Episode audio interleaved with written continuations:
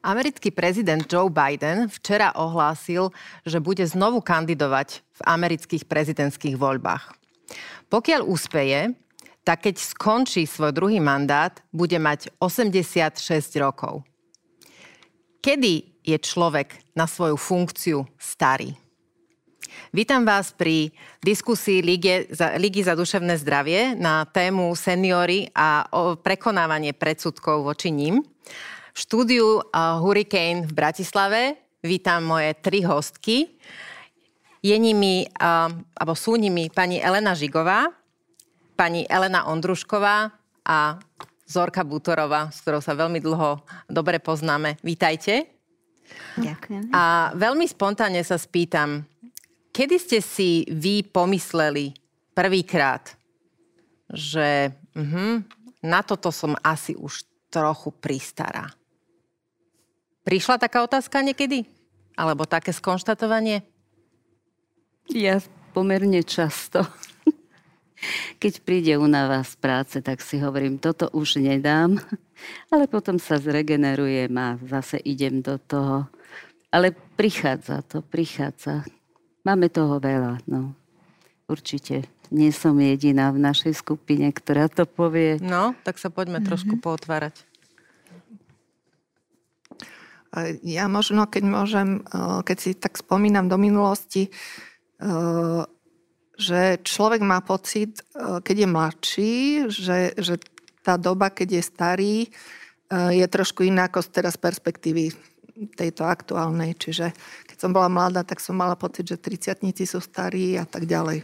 Že keď som mala 20, tak som bola proste super zrelá.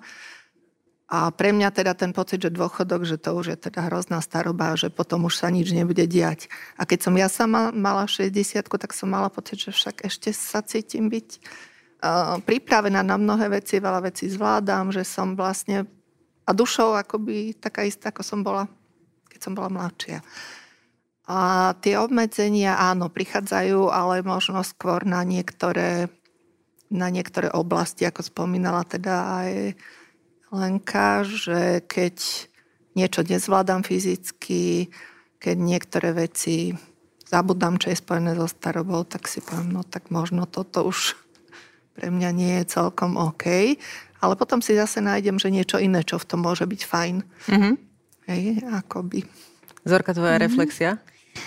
No, tak uh, asi mám také šťastie v živote, že práca, ktorú robím, E, je taká, že tam človek nemusí tak veľmi cítiť e, to, koľko má rokov. Aj keď prirodzene, keď sa porovnávam s mladšími kolegami a kolegyňami, tak mi je jasné, že niektoré povedzme metodolo- metodologické nuancy alebo iné veci, jednoducho som sa nemala príležitosť vtedy naučiť a už sa mi do toho nechce. Mm. Ale v zásade možno si to tak uvedomím napríklad, keď e, by som chcela ísť na nejakú veľkú túru a už mm-hmm. tých 8 hodín Rozumiem. asi nedám.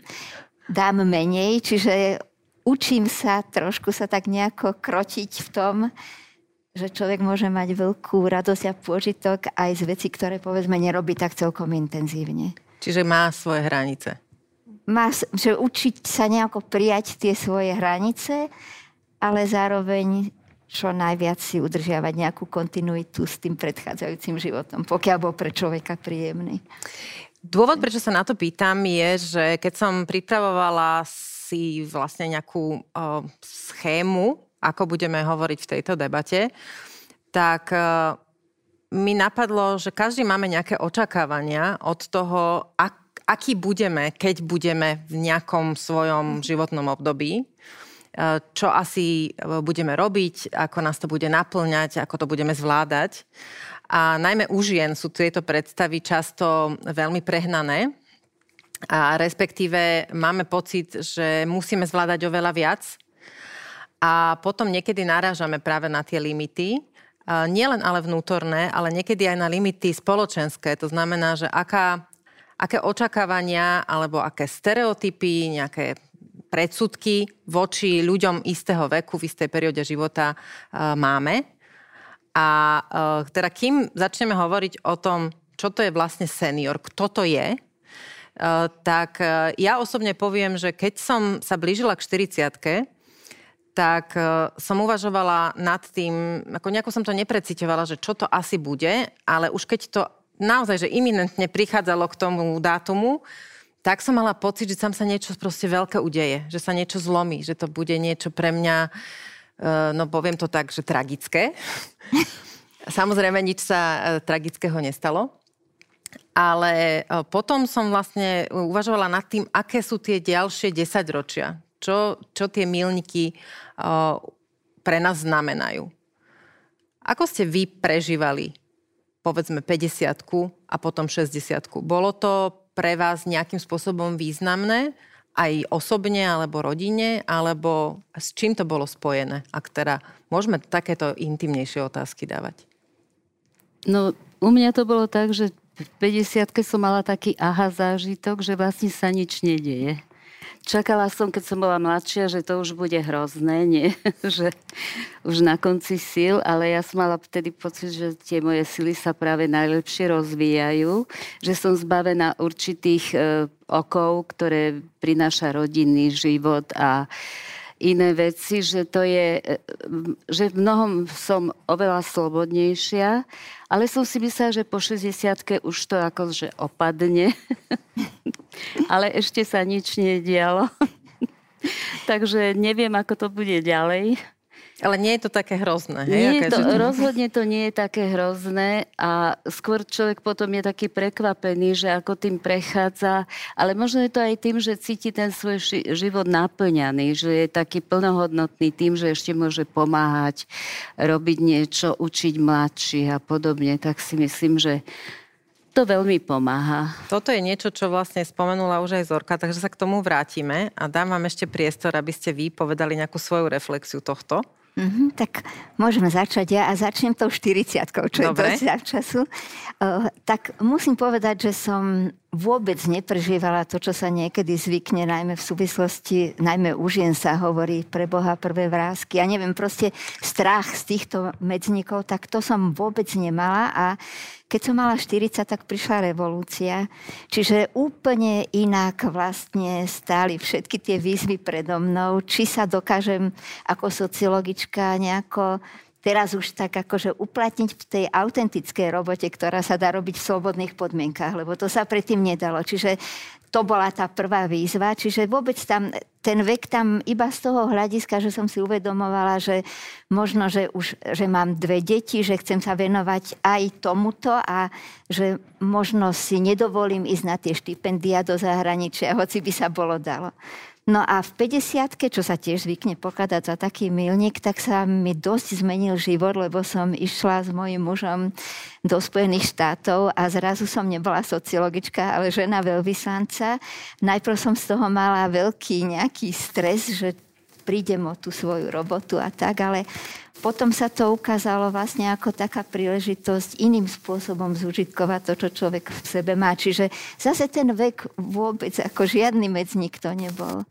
No a v 60 to tiež je ako také obdobie, ktoré, taký milník, ktorý sa zvykne nejako aj už sa blížime oslavovať, k tomu niekto dokonca to radšej dôchodku? už akože mlč, Aha, pomlčí žena, uh-huh. že mám 60 tak sa pamätám, že vtedy som práve dokončila nejaký projekt v našom inštitúte a že vlastne bola prezentácia tej knihy. Čiže zase som, vôbec som nemala pocit, že teraz už sa začína nejaké obdobie, kedy, kedy sa už bude musieť E, vlastne posunúť do tej roli, ktorá sa volá, kedy starším ľuďom zvykla teda tak nejako pripisovať, tej tzv. bezrolovej roli, že od istého veku treba vycúvať z toho verejného života a nechať, ponechať priestor mladším. Tak tento a pocit som nemala ani A to vtedy. ešte stále tento Ale postoj tento, niektorí ľudia toto, majú? Áno. Do tretice? Mm, tiež v podstate podobne ako Zorka, že som neriešila tie vekové akoby medzniky, alebo ako to mám povedať. A ja som sa zamyslela, keď ste rozprávali, že ako to bolo u mňa, nevedela som si ani spomenúť. A akoby skôr to bolo teda o tom, že, že ten život bol medznikovaný alebo e, limitovaný alebo teda nejako rátaný na obdobia, ktoré súviseli s nejakými okolnostiami zvonku. Hej, že Mm-hmm. Že keď... Uh, lebo v práci som bola vlastne naplnená, robila som prácu, ktorá ma bavila, učila som na vysokej škole. Život zmenila trošku, alebo príležitosti revolúcia, alebo tie zmeny po revolúcii.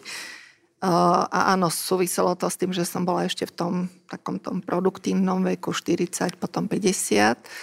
Ale skôr, čo si spomínam, tak tie, čo zmenilo môj život, bolo to, že napríklad, keď boli moji rodičia už veľmi veľmi starí a už akoby odchádzali, tak to limitovalo to, ako som sa cítila, čo som mohla, moje možnosti, aj, aj fyzické možno, alebo psychické.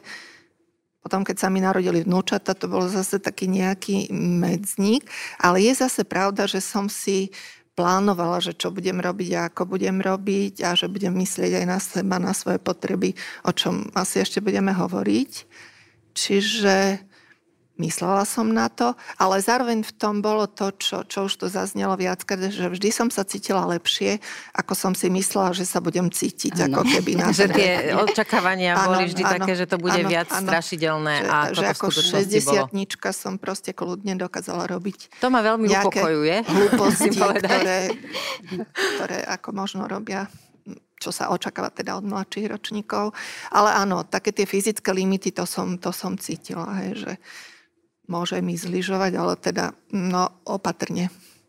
Dôvod, e, prečo dávam tie otázky takto cez tú, to, to osobné prežívanie, je najmä preto, lebo ľuďom, ktorí nás pozerajú alebo počúvajú, e, by som chcela vlastne takýmto spôsobom cez vás priniesť aj ich osobné precítenie toho, čo to znamená starnutie, čo to je starnúť, pretože to je niečo, čomu sa nevyhne nikto z nás každý to môžeme očakávať, že sa do toho, ak teda budeme zdraví a budeme mať to šťastie, tak sa jednoducho toho veku dožijeme.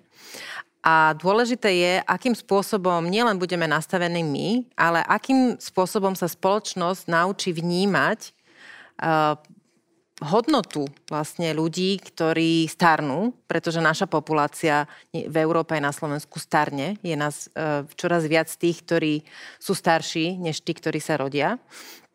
A, a teda je podľa mňa dôležité, aby sme pochopili uh, to, že starí ľudia nie sú príťažou, že, to nie, že tie predsudky, ak dovolíte teda pre mňa, kedysi bola predstava seniora vnímaná cez ten vozíček, ja som povedala pred pár rokmi mojim deťom, že raz, keď mi kúpia ten nákupný vozíček, ktorý inak veľmi tuží mať, lebo nosiť, nosiť z mesta ťažké nákupy, eh, keďže nevždy používam auto, alebo snažím sa tomu vyhybať, je naozaj náročné, ale stále niekde mám v hlave to, že no už keď pôjdeš s vozíčkom, tak to už je koniec. To už budeš vyzerať ako...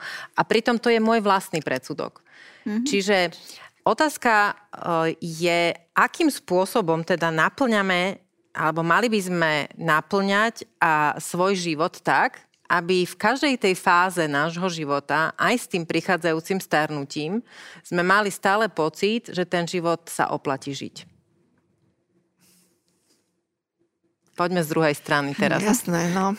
Ono je to ťažké, ale uh, akoby podstate celý svoj život dá sa zobrať ako príprava teda na, na, na to starnutie, alebo v tom zmysle, že v každej fáze života, keď sme uh, pánmi svojho osudu, alebo si uvedomíme to, že aj my môžeme ovplyvňovať to, ako sa cítime a ako prežívame život a ako sa staviame hej, že k veciam. Ale jasné, že žijeme v spoločnosti a že, že máme nejaké príležitosti a máme nejaké možnosti. Uh, takže možno, možno akoby taká tá uh, príprava na to, že ja som, neviem, neviem to ani inak povedať, ale že ja som aktér hej, a kormidelník svojho života. Že nebyť teda taký... Nebyť tak, pasívny? Nebyť pasívny, mm-hmm. áno. Nebyť pasívny a ako keby vždy existujú nejaké príležitosti, nejaké možnosti, ale môžeme si ich zabrziť už len tým, že sa na to nepozrieme inak. Že, že aspoň byť otvorený. No, byť, prenechať, pre, prenechať vlastne svojmu životu dostatočnú otvorenosť je veľkou výzvou aj ano. pre mladých ľudí. To ano, teda, ano, ano, je. Hlavne, možno, hlavne dnes, možno keď je tých možností tak strašne veľa, že zvládnuť ten nápor býva niekedy veľmi, veľmi mhm. ťažké. Ako preto to možno hovorím, že mám pocit, že, že nie vždy ľudia počúvajú ako keby sami seba a sami seba vnímajú ako toho, kto aj má to kormidlo aj v rukách. Možno preto mi to tak vyvstalo. Hej. Určite je tam veľa vecí, ktoré, ktoré ovplyvňujú na to, či sme v pohode, lebo nemusíme byť zdraví, nemusíme mať šťastie na to, kde sa narodíme a tak ďalej. Tie príležitosti závisia veľmi áno, aj najmä od áno, toho, kde sa narodíme. Ale, ale stále proste je dobre mať v rukách svoj život. Elenka, mm-hmm. môžem vás poprosiť teraz na, o No, ja reakciu. som lekár, som psychiatrička, Práve tak preto. ja to zase asi postavím aj z tej medicínskej stránky. Myslím si, že držať svoj život v rukách je aj sa starať o seba. A e, veľmi zlé je, keď e, ľudia odkladajú návštevy napríklad lekára, nestarajú sa o prvé príznaky svojich chorôb mm. a mali by pravidelne chodiť na preventívky a nevidieť v tom nič, že ide sa diať niečo hrozné, práve naopak robím niečo pre seba, aby som sa udržal v tom zdraví. Sú veľké predsudky voči liekom a pritom niekedy lieky skutočne predlžujú mhm. ten aktívny život, tak si myslím, že tam je veľká tiež rezerva preto, aby človek zobral uh, život do svojich vlastných rúk a riadil si ho aj po zdravotnej stránke. Ale pritom, prepačte, do toho ano. skočím, že je vlastne tiež taká stereotypizujúca predstava, že dôchodca buď ide na nákup s vozíkom, alebo sedí v, lekárni, uh, v čakárni u lekára. Tak áno. Čiže hovoríme ale o preventívke, ste hovorili. To áno, znamená, áno. že ja to len chcem vyzdvihnúť áno, a pripomenúť, áno. teda, že hovoríme o tom áno. sústavnom staraní sa o svoje zdravie. Áno, áno počnúť od stomatológa, mm. kde to je dobre zariadené, že tie preventívky sú povinné, keď nechcú platiť za ošetrenie. Všetko spraviť tak, aby človek naozaj e, počúval aj signály svojho tela, svoje limity, nebral to tragicky a snažil sa udržať sa v zdraví aj s pomocou lekárov, nemať predsudky. A to je mm. samozrejme hlavne o tých psychiatroch, no, mm. keď by som už mala hovoriť o sebe o svojej profesii. Tam stále tá stigmatizácia a tie predsudky sú veľmi veľké. Áno, áno. A dlho sa odsúva problém, nerieši sa vtedy, kedy by to bolo najlepšie a je to škoda. V akej, môžete byť konkrétnejšia, teda v čom, v čom Napríklad sú v tom je to problém problémy? zabúdania. Uh-huh každá z nás už vie, aké asi sú. Veľmi nám dobre urobilo, sme mali taký na psychiatrickom zjazde ma kolegyne zastavovali a hovoria, Elena, zoberieš si ma už, lebo ja už nejak zabúdam a tak. Mm-hmm. A potom bola prednáška e, neurofyziologičky, ktorá povedala, že ako idú etapy života po 60 tohoto ubúda, tohoto. A už sa len pozerali na mňa a už sme si ukazovali, že je to OK. Čiže netreba sa toho zlaknúť. Niektoré veci sú limitované, ale zase ten potenciál, ktorý je v našej skúsenosti, a keď ho ešte dokážeme obohacovať o, o nové vedomosti, že nezostaneme proste stagnovať, tak to je zase nenahraditeľné. To je asi otázka teraz na Zorku z toho vlastne sociologického hľadiska. Ako je u nás vnímaná hodnota vôbec spoločenský prínos staršieho človeka? No tak skúsim to, aby sme si to tak vedeli lepšie predstaviť. Niekedy je dobré dať tie veci aj do takého širšieho mm-hmm. medzinárodného kontextu, lebo uh, je ťažko sa znútra vnímať, všetko sa nám zdá byť také prirodzené. A keď sa na seba pozrieme z takého širšieho hľadiska, povedzme z hľadiska nejakých tých celoeurópskych porovnávaní, e, tak vidíme, že vlastne ten prínos starších ľudí v našej spoločnosti sa nedocenuje alebo sa veľmi podceňuje v porovnaní s nejakým európskym priemerom. To znamená, že ešte sme tak schopní priznať to, že starší ľudia môžu byť dôležití v starostlivosti o vnúčatá, prípadne o iných členov rodiny, ktorí sú odkazaní na našu pomoc, že môžu, povedzme, že aj finančne nejakým spôsobom prispievať pre tie mladšie generácie, čo už je teraz ako tiež oveľa menej nejako silné povedomie ako voľa kedy. Ale, eh, a že teda sú spotrebiteľmi v tej spoločnosti, že sú dôležití v tej striebornej ekonomike, povedzme, aj keď to, síce, to si tiež tak veľmi neuvedomujeme, ale veľmi slabo sú vnímaní v ďalších e, polohách e, ako dôležitá súčasť trhu práce. A tu je to také veľmi zaujímavé, preto lebo za posledné dekády sa účasť starších ľudí v zamestnaní a na trhu práce veľmi razantne zvýšila po dôchodkovej reforme zo začiatku tých 0 rokov, e, predovšetkým ženy vlastne vo veku nad 55 rokov až v trojnásobne vyššej miere dnes prispievajú k tvorbe toho národného bohatstva a sú prítomné v zamestnaní. Napriek tomu v spoločnosti ten pocit, že sú starší ľudia dôležití v práci, upadá. No a takto, keď to vezmeme aj v takom porovnaní časovom, tak vlastne klesá vedomie prínosu starších ľudí v spoločnosti.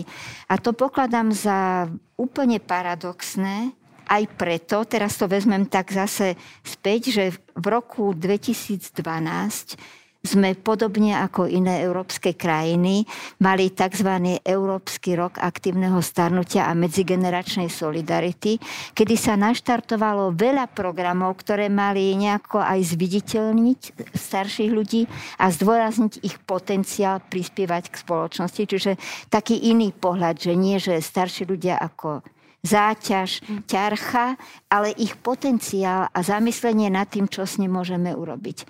Napriek tomu vlastne tá hurá, proste to obdobie tých projektov a všetkého pominulo. A sme naspäť? A sme naspäť ešte horšie ako mm. predtým. A veď si to tak uvedome, že taký pojem ako aktívne starnutie sa vôbec nedostal do slovníka a do verejného diskurzu ani jedného politika by sme si asi nevedeli povedať, ktorý teda sa pozera na otázku prítomnosti starších ľudí inak ako cez výšku dôchodkov a cez zabezpečovanie tých základných nejakých sociálnych a materiálnych potrieb. Čiže, čiže nedocenujeme ten prínos, naopak ako stále zotrvávame v tej predstave, že, že je to teda pre spoločnosť záťaž. Čo je úplne neproduktívny pohľad, pretože populácia starne a bude starnúť a čiže my musíme úplne zmeniť prístup, ako sa k tejto výzve postaviť. Takže sme veľmi radi, že touto diskusiou zavádzame do verejného diskurzu a do slovníka aj také pojmy ako aktívne starnutie, tak si po, povedzme si, čo to vlastne aktívne starnutie je. Podľa vás. A možno, že to ne, nemusíme naplňať nejakým sociologickým e, pojmom, teda nejakým pojmoslovím a nejakou poučkou. Ale čo to pre vás, keď si, keď si to povieme, aktívne starnutie, znamená to, že čo idem aj po 60 na, na lyže? Asi nie iba to. Môžem Zorka? niečo k tomu Áno, Je to také z praxe. Prídu mladí so seniorom ku mne na ambulanciu a vidím, že oslovujú detko, babka. No. A už to hovorím, veď to je vaša matka, to je váš otec. Už zasunú do tej roviny, čo, áno, čo ste hovorili, no. že proste budeš sa starať o vnúčata, tam je tvoje miesto v spoločnosti. Čiže len to zopakujem, ano. aby sme to proste ano. pre poslucháčov, posluchačky pripomenuli. To znamená, že použijú slovník, ano. ktorým oslovujú svojich rodičov pred svojimi deťmi. Áno to ano. znamená, že z mami a otca sa stane detko a babka. Aj navzájom medzi sebou uh-huh. si mhm. už hovoria detko, babka, zvlášť v takých tých súdržných rodinách, kde sa veľa uh-huh. navštevujú. A myslím si, že je to zle, lebo tým pádom ako keby ich odsúvali, že teda toto je tvoja životná rola uh-huh. a že nie si ten rodič, ktorý ešte niečo bude aj iné aj pre seba a pre spoločnosť prinášať. Takže tento stereotyp napríklad mňa irituje. Ja im to niekedy poviem, že to, je to také zvláštne. Prečo hovoríte detko, babka? Ako reagujú? tak sa zarazia. Vôbec ich to nenapadne. Je to taký spoločenský úzus v mnohých e, oblastiach. Tu sa s tým asi stretáme, ale určite to nie je správne. Mm-hmm. Tak skúsim dať ten taký sociologický mm-hmm. pohľad, alebo taký širší pohľad vlastne, ako sa tento pojem zadefinoval a ako sa aj používa, aj povedzme, keď sa posudzuje aká je miera, do aké jednotlivé krajiny dokážu ten potenciál starších ľudí využívať. Takto aktívne starnutie má viac dimenzií. Určite to nie je iba prítomnosť na pracovisku, hoci aj to je dôležitý aspekt. A aj tam je dôležité porovnávať krajiny, ktoré dokážu vytvoriť priestor preto, aby ľudia mohli dlhšie pracovať. Čiže nielen museli, ale aj chceli, vedeli, mohli. To je prvá vec. No ale ďalšia dimenzia je prítomnosť vo verejnom živote iná, napríklad dobrovoľníctvo. Starší ľudia predstavujú obrovský potenciál pre riešenie problémov na, napríklad na komunálnej rovine, v obci, susedské vzťahy a tak ďalej. Mm-hmm. V tomto teda na Slovensku máme veľké rezervy. Potom Čiže nevyužívame to, ich vlastne vôbec. Nie, nie, nie. Ani to nie je také zafixované to. vlastne v tom povedomí, ano. že tu je priestor aj časový, aj skúsenostný. To je veľmi dôležitá ano. Skúsenosť, pamäť, možnosť tohto ťažiť. Tretia rovina je možnosť, je tá tradičná, ktorá u nás teda najviac ešte funguje, hoci iste nie tak ako pred niekoľkými desaťročiami, a to je starostlivosť o vnúčatá, členov rodiny aj to patrí k aktívnemu starnutiu. Čiže aj tam si vieme predstaviť aj takých ľudí, ktorí by to mohli robiť a nerobia to. No a štvrtá rovina je rozvíjanie nejakých vlastných koničkov, radosť z toho, že sa človek niečo nové naučí, že robí v záhrade, chodí na túry a tak ďalej. Aj to k tomu patrí. A súčasťou toho je samozrejme od začiatku vlastne, a to je asi dôležité tiež povedať, že aktívne starnutie sa začína vlastne od mladosti, že všetci, ako si už ty spomínala, Iňa, že postupne starneme a je dobre sa na to vlastne tým, že netrpíme tým pocitom bezmocnosti, mm-hmm. sa na to vlastne aj pripravujeme. Pripravovať. Takže aj to Čiže nejde len o to, že si ženy budú dávať na seba krémy a muži Vôbec budú kupovať veľké auta alebo chodiť do posilňovne, ale ide o to, aby sme sa vlastne aj vnútorne nastavovali na to, čo ten život e, prináša. Ja sem vyťahnem znovu takú svoju osobnú skúsenosť.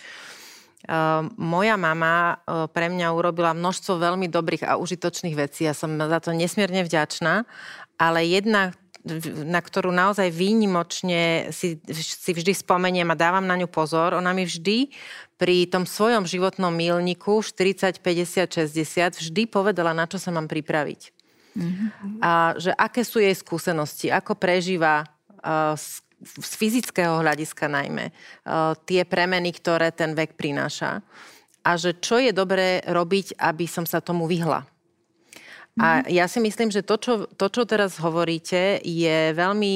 Uh, môže byť veľmi nápomocné pre všetkých, ktorí nás počúvajú práve preto, že tá skúsenosť, ktorú odozdávate, je veľmi užitočná a vlastne slúži aj ona ako samotná prevencia toho. Nie len, že budem ináč rozmýšľať o, o iných, o tých, ktorých ja mhm. považujem, že sú tí seniory, ale vlastne, že začnem premýšľať inak sám o sebe a o ľuďoch, ktorí tvoria tú moju blízku bublinu alebo rodinu alebo komunitu, v ktorej žijem. Mm-hmm.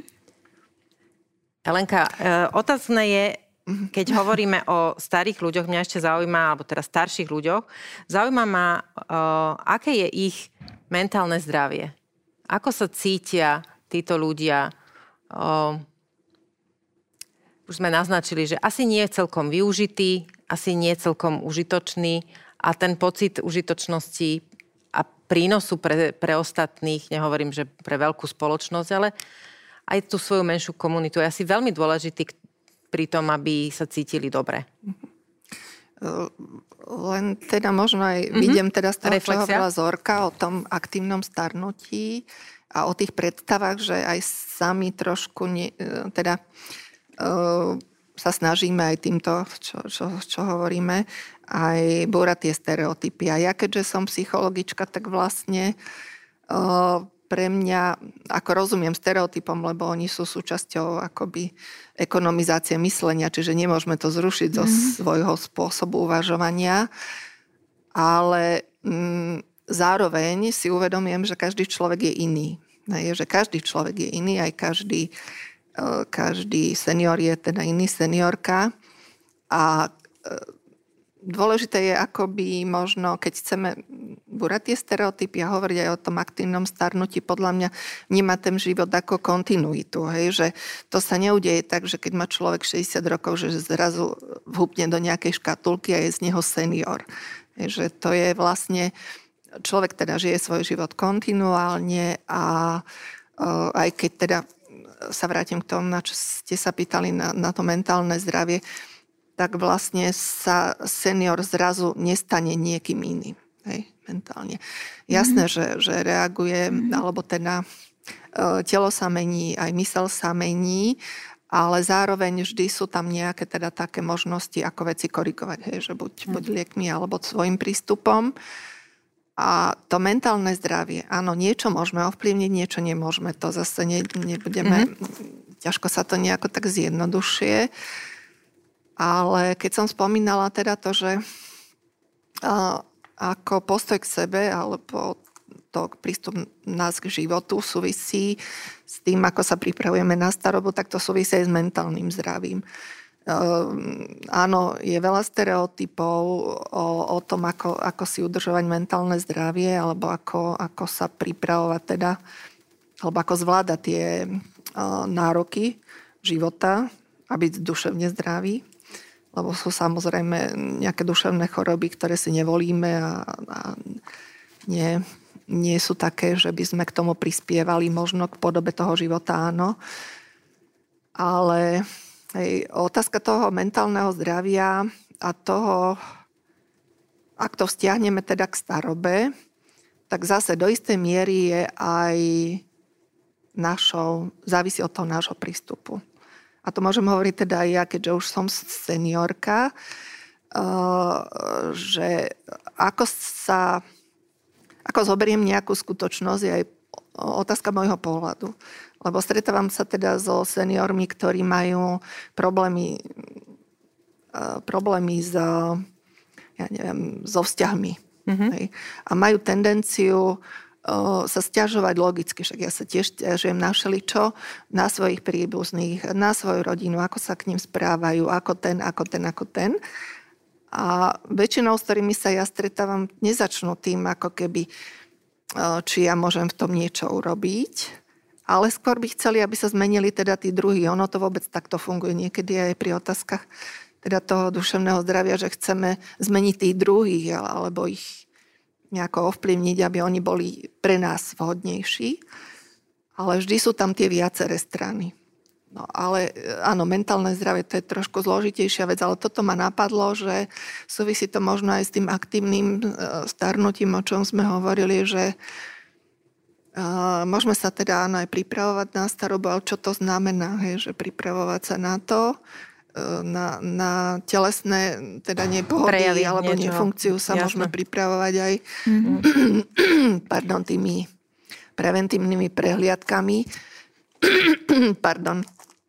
Ale ako keby, čo sa týka duševného zdravia, mm, ako by tiež, že pozerať sa na ten život trošku inak, ako niečo, niečo robiť aby sme si zlepšili nejaký ten, ten mentálny náš, nejaké kompetencie. Mindset, to nastavenie. Mm-hmm. Ono, v podstate, ak tomu dobre rozumiem, tak hovoríte aj o tom, že človek v nejakom veku je vždy len pokračovaním toho človeka, ktorý presne bol predtým. Tak, presne tak. To znamená, mm-hmm. že je veľmi dôležité, aby to naše nastavenie vôbec voči životu a iným ľuďom bolo kontinuálne mm-hmm. také, že nás to zaujíma. Zorka? Mm-hmm.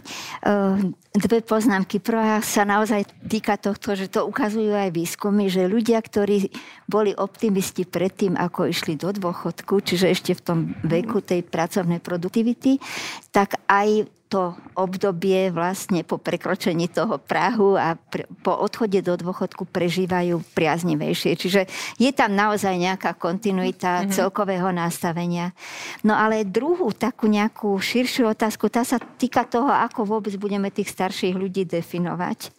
A toto je ten problém, že e, v povedomí verejnosti existuje ten stereotyp, ktorý viaže to obdobie seniorské iba vlastne skôr na tú fázu poslednú fázu života, to, čo sa niekedy zvykne nazývať ten štvrtý vek, kedy už človeku ubúdajú fyzické aj duševné síly chradne a čoraz viac sa cáva odkazaný na pomoc od ostatných. Lenže to obdobie kedy si tá spoločnosť, zadef- od ktorého si tá spoločnosť zadefinuje, že ten človek už nie je v strednom veku. E, to sa začína niekde, ťažko to je povedať aj kde, ale povedzme, že je to v tej 60 povedzme, mm-hmm. hej, alebo pre niekoho v 55-ke, mnohé aj sociálne politiky to dávajú na tú 55-ku. A teraz za normálnych okolností nasleduje ešte niekoľko desaťročí života, a tak ako si aj ty povedala, e, vlastne to je obdobie, kedy sa možno ešte väčšmi zvýrazňujú rozdiely medzi ľuďmi, ako boli viditeľné, keď tí ľudia boli mladí. Čiže ten paušalizujúci, taký generalizujúci prístup sa naozaj na to nehodí. Preto sa začal používať aj ten pojem tretieho veku, alebo tej tzv. mladej staroby, alebo všelijako inak sa to pomenúva, aby sme sa tak nejako trochu vyhli aj tomu, čo sa vlastne ako takéto negatívne nálepkovanie spája s tým pojmom staroby, hej, alebo starého človeka preto sa často aj používa pojem, že starší človek. Tak ja no sa tiež ja, raz ja vlastne, snažím vyjadrovať tak, áno, akože dostatočne áno. citlivo. No a ja vlastne z, z výskumu, ktorý sme v Lani robili, teda a bol to taký opakovaný výskum po desiatich rokoch, môžem povedať, že tie ročníky, povedzme 60 a 65, hej, tak veľká časť tých ľudí samých seba definuje ako ľudí v strednom veku prípadne v staršom, ale nie v starom. Hej? A ono sa to posúva iba postupne a takouto priaznivou správou pre Slovensko je to, že tým, ako odchádzame do dôchodku neskôr, mm-hmm. tak sa vlastne aj to povedomie verejnosti začína meniť a odsúvame si tú hranicu staroby vyššie a vyššie. No tak len na to chcem upozorniť, že ťažko je hovoriť o tejto niekoľko dekád trvajúcej etape nášho života jedným pojmom a, a potom teda upadať aj do toho negatívneho nejakého stereotypu. Chcete reagovať, alebo... Ja len tak trošku ešte takú jednu poznámočku, že veľmi závisí asi aj ako si udržiava človek, aké široké sociálne pole aké vzťahy hmm. rozvíja, udržiava. Musí patriť nejakej skupine, kde ešte má aj iný rozmer tá jeho hmm. existencia, keď už napríklad nepracuje, tak má nejaký klub, alebo sa dovzdeláva a tak ďalej. Hmm. Že dá sa robiť aj, aj mimo zamestnania ešte niečo, čo udržiava toho človeka pri dobrom aj mentálnom zdraví to len tak na Margo. Mm-hmm. A skutočne to senium, to je taký, taký pojem, ako hovorila Zorka, že to proste má zahrnúť všetkých. To nie je vôbec pravda a ten slogan vek je len číslo. Mm-hmm. to je proste tak. Každý musí to prežívať tak, ako on vnútorne sa cíti a nie čo je v kalendári. Keď toto vnútorné príjme, že to nie je podstatné, že aké je číslo, ale ako ja sa cítim, ako sa vnímam a čo dokážem ešte urobiť pre iných, tak to je úplne iný životný pocit. No, že zle sa je stotožňovať s tým, že som senior a čo s tým. S týmto sa mm-hmm. stotožňujem aj s tým, že teda pozdravujem všetky 40 ktoré sa občas cítia, že majú 80. Mm. A stáva sa. Stáva sa. A, a nebudem to teda obracať len na ženy, lebo niekedy to, to sa to stáva aj mužom. Ale vlastne preto to, o čom hovoríme, som spomenula toho amerického prezidenta. Mm-hmm. A ako, ako minimálne Zorka o mne vie, tak mojou, ja som mala veľkou fanušičkou kráľovnej Alžbety II, ktorá teda zomrela ako 96-ročná. A napriek tomu, že tiež jedným z takých e, predsudkov je, že to sú ľudia, o ktorých sa všetci uh, starali a preto si mohli dovoliť byť taký čiperný a taký dobre udržiavaný aj v takom vysokom veku. E, 80-ročný človek je vlastne najmocnejším človekom mm. sveta tak sa, tak sa hodnotí pozícia amerického prezidenta. A teda otázne je, že do akej miery je tá jeho kompetencia a tá produktivita v, v takomto veku na takej dôležitej pozícii vlastne adekvátna tomu, čo má robiť. Kritizujú ho nielen americké médiá, ale aj, aj iné svetové médiá. Ale keď nebudeme hovoriť o takýchto exponovaných funkciách, tak aj ste spomenuli, aj ty, Zorka, že veľmi veľa starších ľudí stále pracuje, je ekonomicky aktívnych a aj ženy a prinášajú vlastne do štátneho rozpočtu peniaze pomáhajú vlastne našej ekonomike a my stále tých ľudí nevnímame ako užitočných, ako prínosných, ako niekoho, kto tu nielen, že dostáva dôchodok a žije z našich peňazí, ale vlastne pomáha tú krajinu niekam posúvať. Ako môžeme odstraňovať, alebo možno povedzme si, aké sú také tie najčastejšie stereotypy e, voči starším ľuďom v práci? Ja som teda, môžem vám povedať, že teda započula také, že že v podstate mali by dávno odísť, lebo prekážajú a držia miesta, ktoré patria eh, mladším a mali by dať mladším šancu a že, že sú v podstate, žijú v nejak, z nejakého obdobia, ktoré už nie je relevantné, eh, že máme takú eh, zmenu obrovskú spoločenskú, technologickú a podobne, že nie sú, nestíhajú, alebo proste ich myslenie už patrí do starého železa. S akými inými predsudkami ste sa stretli a ako na to vlastne môžeme reagovať? Alebo ako ich môžeme vyvrátiť? No ja by som povedala za seba, že až sa hambím za svoju mladosť. Lebo presne som mala tie isté pocity pre mladých proste ten vek je niečo, nepred... nevedia sa vžiť do toho, čo znamená byť starší a ešte plný síl. Takže keď berú len do úvahy to číslo, ale zase rozumný mladý vie, že starší je dobrý mentor.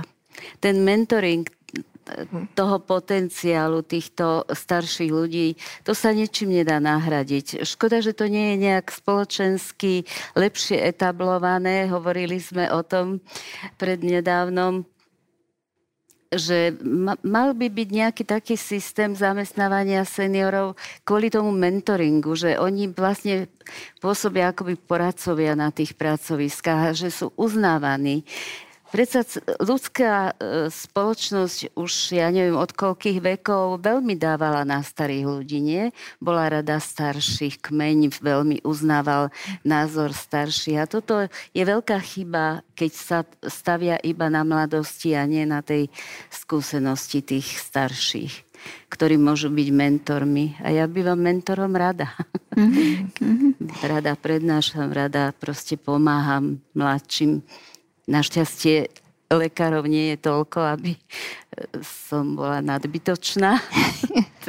A priam naopak by som povedala? Priam naopak, no je to žiaľ tak, že tých mladých, ktorí by nás mali nahradiť, je naozaj neskutočne málo, ale to je na dlhšiu debatu a to by sa teraz asi nedalo obsiahnuť. Zorka? Mm-hmm.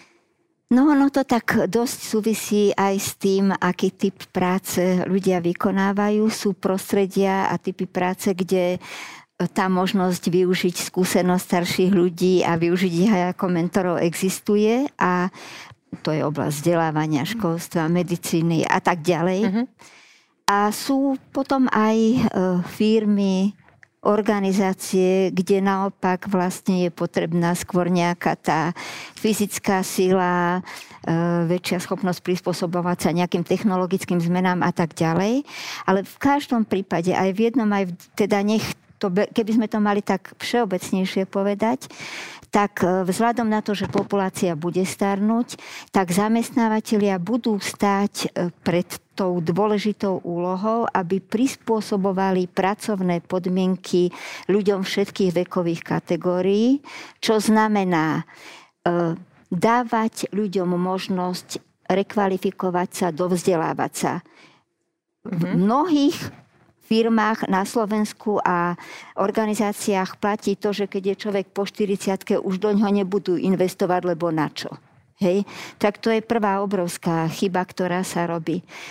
Treba možno teda meniť ergonomické podmienky, tak aby ľudia proste mohli väčšmi aj vo vyššom veku kompenzovať inými ergonomickými podmienkami, lepším osvetlením a tak ďalej. Mm-hmm. Proste, no možno je tie... dobre to povedať, lebo no, niekto vlastne no, si neuvedomuje teraz... tie limity práve, že uh, prístup, šírka dverí, výťah, a svetlo, teplo a podobne. Ďalšia, ďalšia veľká oblasť sú vlastne je pracovný režim, dĺžka pracovného mm-hmm. času, určité tá flexibilita. To, čo pred pár rokmi vôbec sme si nevedeli predstaviť práca z domu, to sa teraz veľmi výrazne pohlo mm-hmm. dopredu, ale Aspoň ešte pred desiatimi rokmi, ano. keď sme robili ano. výskum medzi zamestnávateľmi, tak vlastne bolo iba 5% zamestnávateľských organizácií, ktoré umožňovali prácu z domu a väčšina z nich povedala, že o tom vôbec ani neuvažuje a vôbec to nepokladá za vhodné pre seba. Čiže pod tlakom pandémie a tak ďalej a aj vývoja sa toto vlastne nejako zmenilo. No a potom veľmi dôležitý je ten pracovný režim. Ľudia vo vyššom veku často e, musia pomáhať aj svojim príbuzným, napríklad sa starať to väčšinou dopadá na ženy, mm. ale to sú tie sendvičové ženy, že sa vlastne starajú potom aj o svojich rodičov, ktorí už potrebujú pomoc, alebo niekto iný v rodine.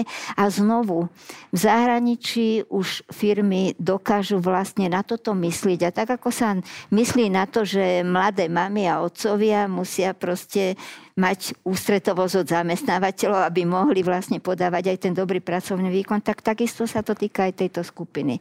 Čiže toto celé by sme mohli označiť ako taký vekovo citlivý prístup k, k zamestnancom. Uh-huh. No a to je niečo, čo bolo donedávna úplné novum aj pre samotných zamestnávateľov, aj pre verejnosť ale postupne sa to minimálne pre verejnosť stáva už niečím, e, čo mu rozumejú, že je potrebné. Asi týmto smerom teda e, ak pôjdeme a budeme vlastne napodobňovať skúsenosť, e, ktorou už prešli vyspelejšie krajiny, povedzme škandinávské krajiny, tak máme možnosť vlastne potom kompenzovať niektoré tie zmeny v pracovných schopnostiach a spomalovať ich.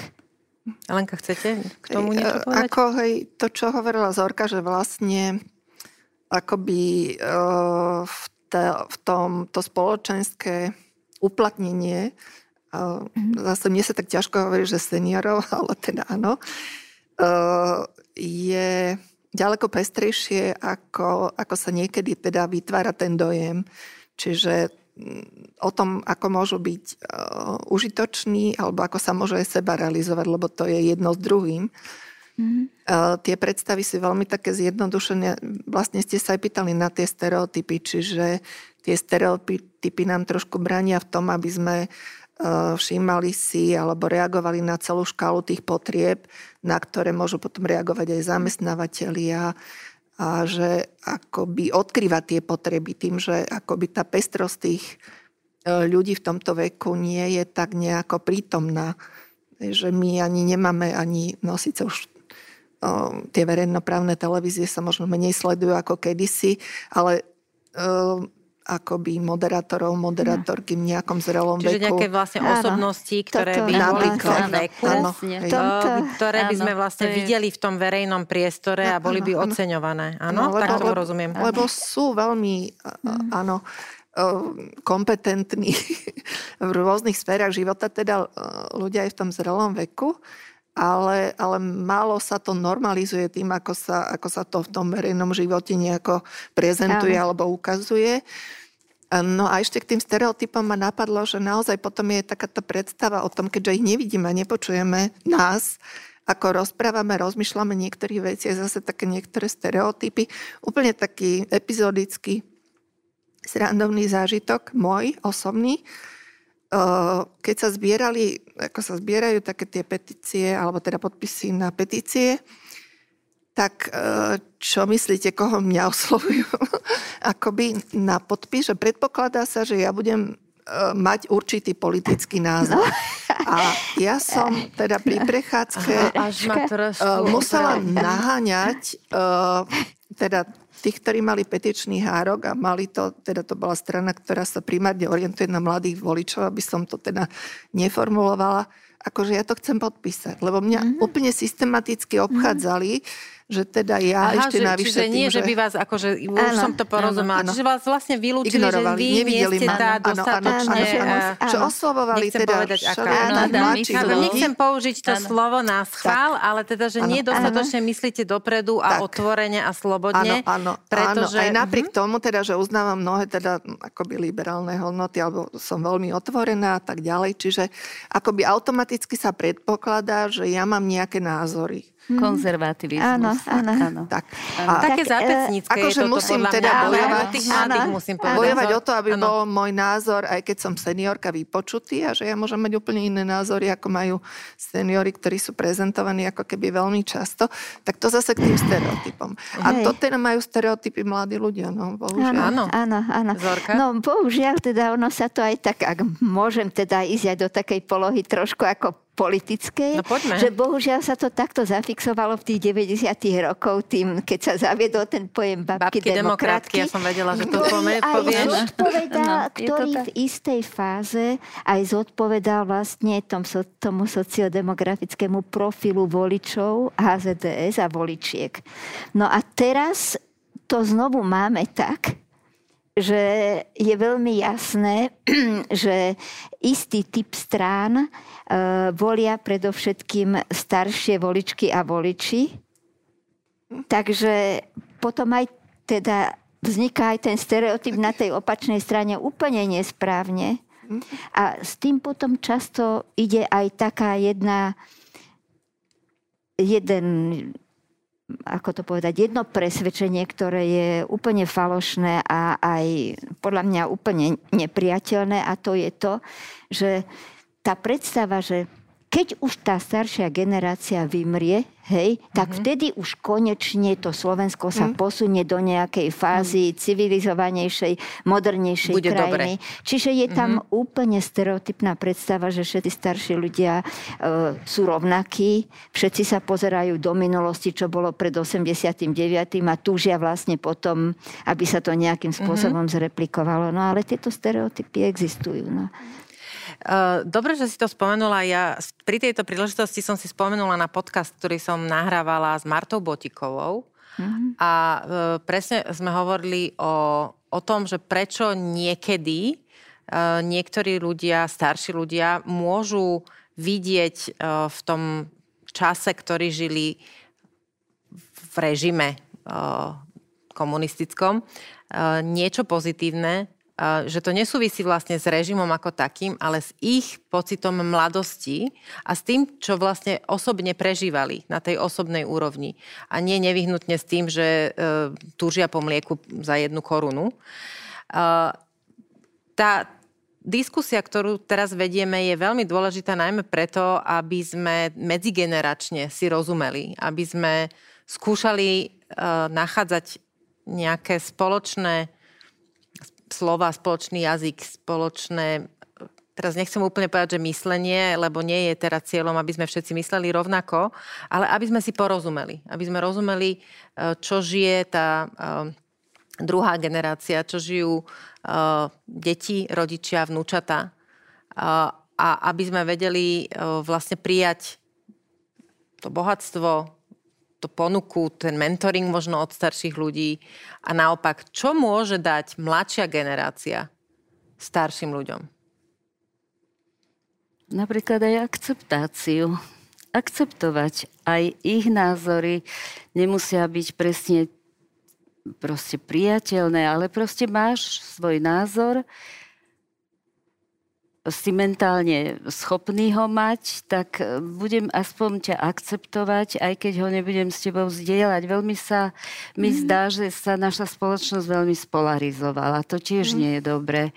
A e, tak ako už bolo predznačené, že nie, že mladí sú takí a starí sú mm. iba takí, mm. že e, proste musí byť nejak nejaký spoločenský disk, diskurs aj v tomto a hľadať nejaké také veci, ktoré spájajú. A ja si myslím, že ich je veľa kde môžeme my napomôcť práve tej progresii tej spoločnosti, aby e, teda smerovala tam, kam chceme. A tie spomenky na minulosť, no existuje niečo, čomu sa hovorí um, optimizmus spomienok. Spomienkový to máme všetci, áno. bez rozdielu veku, podľa áno. mňa. Takže to je také veľmi príjemné, keď sa upíname niekedy aj k tým minulým veciam. Ale sú aj také konkrétne atributy, že porovnávajú ceny. Skutočne tá ich sociálna situácia mnohých je veľmi zlá a vedia, že za čo si kúpili predtým teraz, takže tej, tej neistoty je tam veľké množstvo. No, tak nebudem hovoriť o doplatkoch na lieky a takéto triviálne veci, o ktorých sa hovorí, ale je to fakt. No. Niektoré veci musíme vidieť, no, že ich trápia.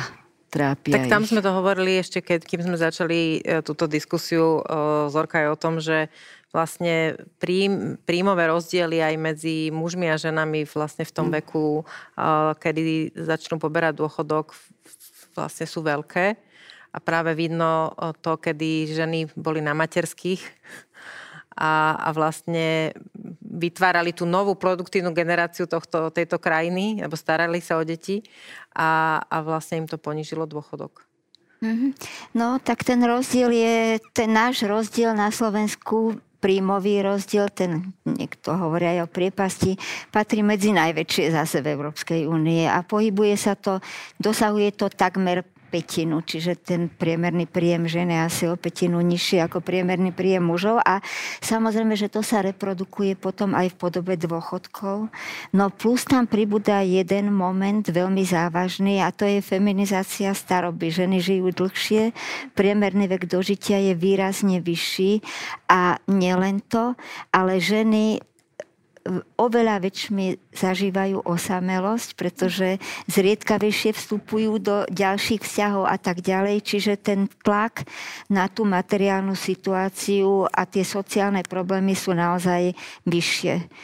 No, je také zaujímavé pre mňa, že teda, keď sa vo výskumoch pýtame na to, či ľudia pokladajú za správne, aby sa vlastne ten príjmový rozdiel premietol aj do toho dôchodkového rozdielu. Stále je dosť veľa ľudí, najmä medzi mužmi musím povedať, ktorí to pokladajú za prirodzené a samozrejme, a že takto to vždy bolo, že muž bol ten hlavný živiteľ, napriek tomu, že už dávno máme dvojprímový model v rodinách, ale, ale proste nezamýšľajú sa nad tým veľmi, že, že to je nerovnosť, ktorú by bolo treba postupne teda nejako odstrániť. Takže... Aj keď to asi nevyriešime v tomto štúdiu, no, tak mm, musím mm. povedať, že to je niečo, čo ma trápi najmä z toho no. hľadiska, čo si spomenula, z, tej, z toho hľadiska osamelosti. Mm. Ja som nedávno o, sa zoznámila s jednou ženou, 70-tničkou, má 71 rokov. O, ja som neverila, že má toľko rokov, keď som ju videla. A napriek tomu, že má teda biele vlasy, lebo si ich nefarbí, tak vyzerala naozaj ex, extrémne krásna bola. A, a ona mi len tak ako úplne medzi rečou, to bolo konštatovanie, to, bolo, to nebolo žiadna sťažnosť, to bola len veta, ktorá ale tak zostala vysieť vo vzduchu, že som nevedela na ňu zareagovať. A, a povedala, že ja, keď si takto niekde sama sadnem, tak ako 70 sama žena, ja som absolútne neviditeľná. Na mňa sa, mm-hmm. na mňa sa nikto nepozerá, ja ako keby som ani neexistovala. Mm-hmm. A to mm-hmm. bolo nesmierne zraňujúce, pretože to je, je to úspešná žena, je to podnikateľka. Veľmi, veľmi úplne opačný mm-hmm. prípad, ako hovoríme. Teda ona ten svoj ekonomický život má veľmi dobrý, mm-hmm. ale tá osamelosť napriek tomu tam je práve preto, že, že teda je sama, nemá partnera a, a vlastne ako keby prestala pre spoločnosť existovať, pokiaľ ju sama aktívne niekde nevyhľadá, tak na verejnom priestranstve vlastne ona mhm. sama vníma, že neexistuje. Asi sa zhodneme v tom, mhm. že je nízke eh, zastúpenie žien v politike. Ešte tie samozprávy, a kde nie sú také lukratívne obce a podobne, tak tam ich je viacej, ale Určite sa v tom odráža aj tento jav, že je málo žien v politike aktívnej, málo ich je v parlamente, máme slabý hlas. No. Hm. Ja to možno trvá, ešte hej, no. k tej otázke tej osamela, osamelosti, alebo mm-hmm. zároveň aj uh, toho sociálneho nevyhodnenia, alebo ako to nazvať, že áno, keďže ja pracujem aj s Ligou za duševné zdravie, tak tam sa to naozaj ukazuje, že, mm-hmm. že z, z tých otázok toho prežívania tá osamelosť a chýbanie vzťahov mm-hmm. je veľkou, veľkou témou, alebo teda dôvodom obratiť sa vy na... vlastne pracujete mm-hmm. na linke ano. Nezabudka, treba po, po, pripomenúť. To mhm. znamená, ano. že vlastne počujete tých volajúcich. Tak, že, že toto je akoby jeden z mhm. tých najčastejších, alebo teda tak v tej hornej polovici problémov, ale teda aj tá ekonomická, ekonomické problémy. To je veľký tlak potom na tých ľudí, na, je na, na pocit. Áno, a, a keď sa to zdravie. kombinuje, že ono to nie je vždy, že je to len osamelosť, mm-hmm. ale je to aj spojení teda s inými s inými problémami, ale ešte ma napadlo aj tiež v kontexte teda tejto mojej práce alebo našej práce, že tie rodové stereotypy Zorka spomínala a že je taký, zdá sa mi teda, ne, my nerobíme výskumy teda mm-hmm. úplne na, na takým spôsobom, ako, ako, ako robíte vy, ale zo štatistik je napríklad už trošku viditeľné, že viacej aj muži žiadajú o pomoc, respektíve volajú na linky alebo kontaktujú. Čo predtým to, mm-hmm. to bolo teda mm-hmm. ako áno, v tej oblasti áno. toho duševného zdravia mm, ten stereotyp teda tých silných mužov a žien, mm-hmm. ktoré teda akoby prejavujú emócie, bol ovplyvnil aj to, ako sme sa pozerali na ich duševné zdravie a že muži menej chodili k psychologom. Čiže sme očakávali, že oni to zvládnu. Tak, tak, mm-hmm. áno. A oni si to aj sami teda ano. potvrdzovali, ale mm-hmm. vlastne... akoby trošku narušuje sa to, ako Zorka no, hovorila, v rôznych, v rôznych oblastiach sa to narušuje.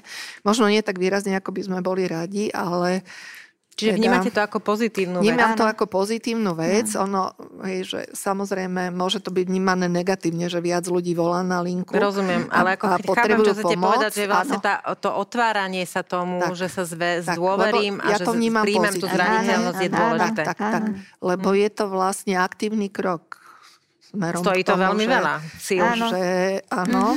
Mm-hmm. Takže to je taký uh, z hľadiska tých stereotypov uh-huh, taká, uh-huh. taká dobrá trošku hej. možno tendencia. Nie je to nejako extrémne výrazné, ale je, hej, že, uh-huh. že, že je to. Takže to je také, také, také fajn. Inak neviem, ako je to teraz s tými štatistikami, ale uh, v štatistikách samovražednosti vlastne prevládali muži na, mm-hmm, okolo 70 rokov mm-hmm. a to boli tí, ktorí ne, nevedeli mm-hmm. požiadať, nechceli požiadať o pomoc. Mm-hmm. Takže toto je veľmi dobrý trend. Snaď mm-hmm. to bude teda ešte Ešte nechám Zorku reagovať a otvorím úplne poslednú tému. Uh-huh. No iba to je skôr taká moja hypotéza, ale trošku to aj súvisí s tým, že keď sa skončí to obdobie pracovnej aktivity, tak pre mužov je to teda špeciálne ťažké pretože ženy predsa len ten terén domáci stále nejakým spôsobom vlastne mhm. držali, mm-hmm. uh, obhospodarovali, pod, obhospodarovali mm-hmm. a tam je tá kontinuita, ten pocit užitočnosti, tá samozrejmosť, kompetentnosť mm-hmm. a tak ďalej. Zatiaľ, čo pre muža uh, prispôsobiť sa tomu obdobiu, najmä ak nie sú v spoločnosti mm-hmm. rozvinuté jasné nejaké iné vzory, ako môže byť človek prítomný a užitočný, tak ako Krásne tá strata pocitu užitočnosti ano. je pre mužov mm-hmm. mimoriadne. Ano. Aspoň to je moja, asi to tak je, nie? Je, Predpokladám, je. že... Mm-hmm. A je to vidieť aj pri depresiách, že žena požiada o pomoc mm. a muž to nedokáže. Hej. Je to naozaj veľký problém, keď viem v tej rodine, že tá depresia u toho muža je mm. a oni nevedia nájsť spôsob, ako ho dostať ku mne, aby sa mu pomohlo. No. A pritom stačí len jedna terapeutická kúra, jeho život sa zmení, mm. nadobudne znovu tú kvalitu, ale muži sa veľmi neradi priznávajú k tomu, k že nejaké. sa zle cítia, že majú tú depresiu. Veľmi dobre ste premostili vlastne na tú poslednú oblasť, ktorou e, dnes ukončíme tú debatu, ktorú sme viedli na, na tému neviditeľných ľudí, teda ľudí uh, staršieho veku. A to je vlastne, akými spôsobmi uh, hľadáme nejaké riešenia toho, čo sme pomenovali ako problém. Existujú nejaké spôsoby, ako uh, zapojiť opäť alebo zvýšiť zapojenosť starších ľudí, ktorí, dajme tomu, nie sú v, v pracovnom procese, do tých spomínaných dobrovoľníckých aktivít alebo do komunitného života do takej miery, aby sa začali cítiť užitočnejší, aby mali pocit, že znovu žijú, že ich e, život je naplnený. Poznáte to e, z, zo svojho okolia alebo vlastne aj z pracovného uh, života? Určite Myslím, existujú nejaké občianské združenia, alebo že to, čo môžeme hľadať ako dobré príklady, ktoré možno replikovať niekde inde. Ehm, na linkách pomoci podľa mňa určite je veľa ľudí, ktorí vlastne akoby profesionálne ehm, fungovali celý život a v nejakej podobe, ako hovorila Zorka, že ehm, je to skôr otázka tých podmienok pracovných alebo toho nastavenia, že v akej podobe sa vyžaduje teda, aby ten senior, seniorka akoby bol zapojený do tej práce, hej, že sa dá akoby redefinovať uh-huh. možno hej, tie mhm. požiadavky pracovné. Ale veľmi teda napadol ma jeden príklad, ktorý úplne možno je z takej sféry uh, o mami, čo fungujú vlastne. V, no. Perfektné, že to spomínate. Uh, čiže no možno ostatní fungujú Kľudne ako aj také povedzme, že čo to je. o mami, ale teda ako projekt uh, v podstate podporí Eh, mám alebo teda rodičov v nejakých vylúčených osadách alebo v, v eh, vylúčených komunitách. Vylúčených mm-hmm. komunitách a to je úplne skvelý spôsob, hej, že, že je to zároveň príspevok k riešeniu sociálnych problémov, efektívne využitie alebo krásne využitie tých kompetencií, ktoré vlastne seniorky majú a podporujú, učia je také hlúpe slovo, ale možno im ukazujú, možno robia to, čo robili oni a čo bolo efektívne a sú veľmi užitočné. Je to jeden z veľmi krásnych teda projektov. A funkčných. Ktorý, ktorý mm-hmm. funkčných projektov. No existujú rozličné občianské združenia, ktoré vlastne takýto priestor vytvárajú. Či už sú to organizácie, ktoré združujú predovšetkým starších ľudí, rozličné tie kluby dôchodcov, ale aj také už modernejšie organizácie, ktoré teda tiež so staršími ľuďmi pracujú a podporujú ich v rozličných koničkoch, rozličných aktivitách, ale aj na takej tej spontánnej úrovni všeličo vznikne. Napríklad, že niektoré škôlky majú spoluprácu so staršími ľuďmi, ktorí chodia deťom čítať Čiže rozprávky. medzigeneračné spojenia. Medzigeneračne, mm-hmm. pretože tá rodina je čoraz menej viacgeneračná a mnohé deti ani starých rodičov nepoznajú alebo sa k ním dostanú raz do roka. Hej? Čiže tá prítomnosť starších ľudí vlastne aj keď to nie sú priamo príbuzní, tak e, umožňuje vôbec ako vytvoriť nejaké také medzigeneračné puto. A aj, takže takéto možnosti existujú a čiže je to aj taká tá, na takej tej áno. spontánnej, mm-hmm. ako aj spontánnej nejakej imaginácii jednotlivcov, nedá sa to všetko vlastne mm. formalizovať nejako alebo nad, nadirigovať. Mm. Ono to určite niekde aj tak funguje prirodzene, ale taký ten princíp, ako keby toho komunitného života, tak, že na čo my sme veľmi to, neboli tak. predtým naučení. A už sa, to, už sa to posilňuje, lebo viem, že ja som počúvala, ale neviem konkretizovať aktivity aj e, mladých ľudí, ktorí žijú teda v nejakom dome a organizujú nejaké akcie pre hej, teda hej, všetkých hej. ľudí, ktorí tam žijú a každý má nejaký... Pozdravujeme zrejme. Tie rozličné vnútrobloky, áno, vnútrobloky hej, a, a, a, a tak ďalej. Čiže akoby... No e, len e, chcem pripomenúť to, že to nemusí byť organizované samozrejme vždy nejako centrálne alebo nejakým spôsobom, ale mm-hmm. ten, ten komunitný život uh, umožňuje vlastne to, aby, aj aby to bolo inkluzívne, to, čo hovoríme, hej, že aby sa tam mm-hmm. zapojili, mali možno zapojiť všetci ľudia svojím spôsobom a v rámci svojich kompetencií, hej, že nie len a ešte sme ani nehovorili o takých tých intersekcionalitách, že znevýhodnený a naozaj teda aj mentálne alebo s inými mm-hmm. problémami, že, mm-hmm. že, že, že tá rôznorodosť, akoby priestor pre komunitu rôznorodosti. Mm-hmm. Sa, to by bolo pekné. Áno. To je asi no. podstatné. Ako žije tá komunita, akým spôsobom sa vie vyjadriť. Napríklad sa mi veľmi páčia aj tie spevácké súbory seniorské, ako oprašujú aj tú ľudovú kultúru a nájdu tam proste ešte vyžitie a vedia to odovzdať ďalej. A tiež chodia aj medzi deti spievať alebo do tých seniorských e, zariadení. Aj to je spôsob, ako sa mhm. vyžiť v starobe.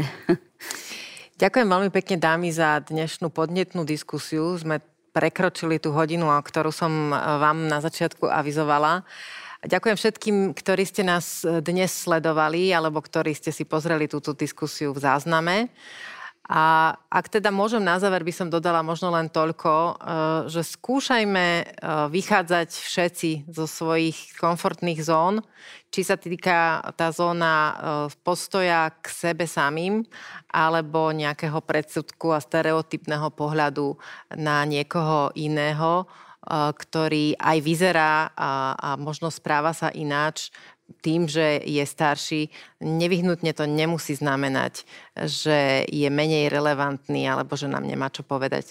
Ešte raz veľmi pekne ďakujem Elenke Ondruškovej, ďakujem. Zorke Bútorovej a Elenke Žigovej. Ďakujem pekne. Dovidenia.